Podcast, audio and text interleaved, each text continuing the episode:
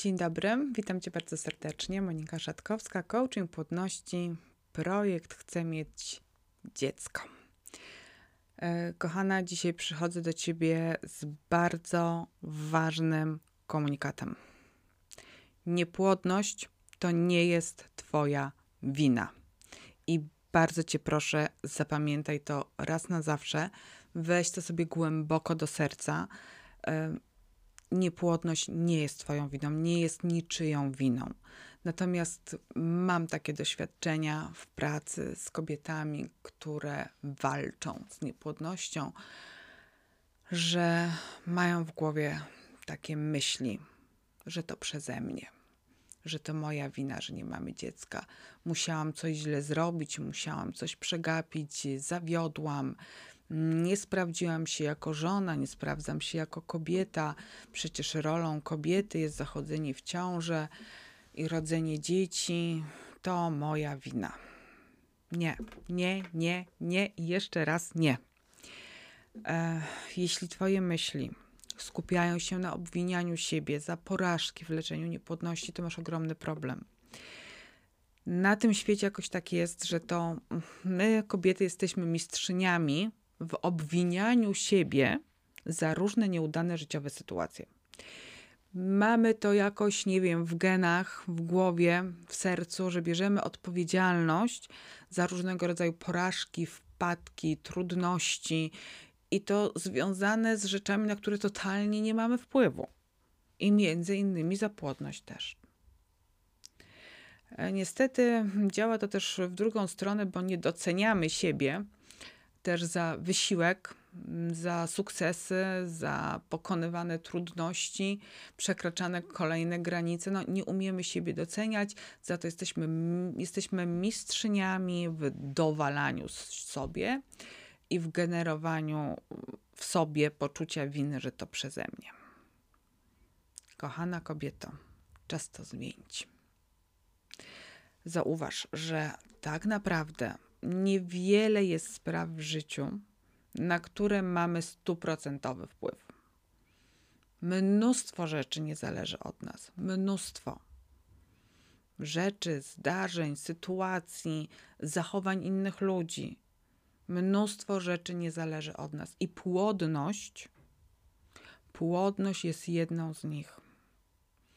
Oczywiście, można zrobić całkiem sporo żeby zwiększyć szanse na sukces starań?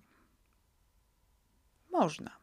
I zapewne to robisz, i zapewne możesz zrobić jeszcze coś. Natomiast i tak w końcu trzeba będzie się zdać na to, co przyniesie los. Robisz rzeczy, które od ciebie zależą, ale nie na wszystko masz w życiu wpływ. Natomiast jeśli dbasz o zdrowy styl życia, monitorujesz owulację, bierzesz leki, pamiętasz o relaksacji, badasz się, robisz to, na co masz wpływ. Robisz to, na co masz wpływ. I to jest wszystko, co możesz zrobić.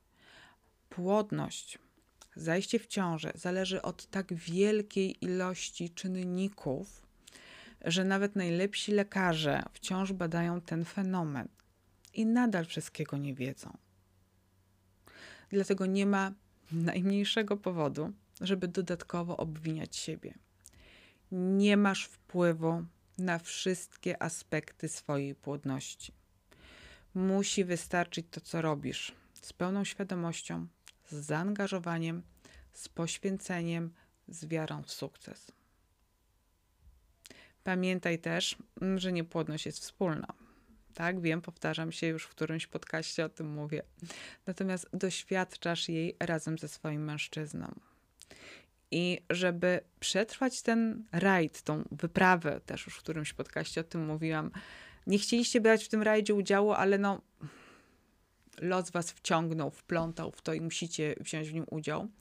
Więc musicie skupić się na tym, żeby ten rajd przejść, wygrać.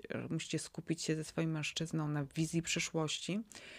E, ale żeby to osiągnąć, przestań szukać winy za to, co się stało. Nie szukaj jej w sobie, nie szukaj jej w was. Nawet nie szukaj jej w złym losie.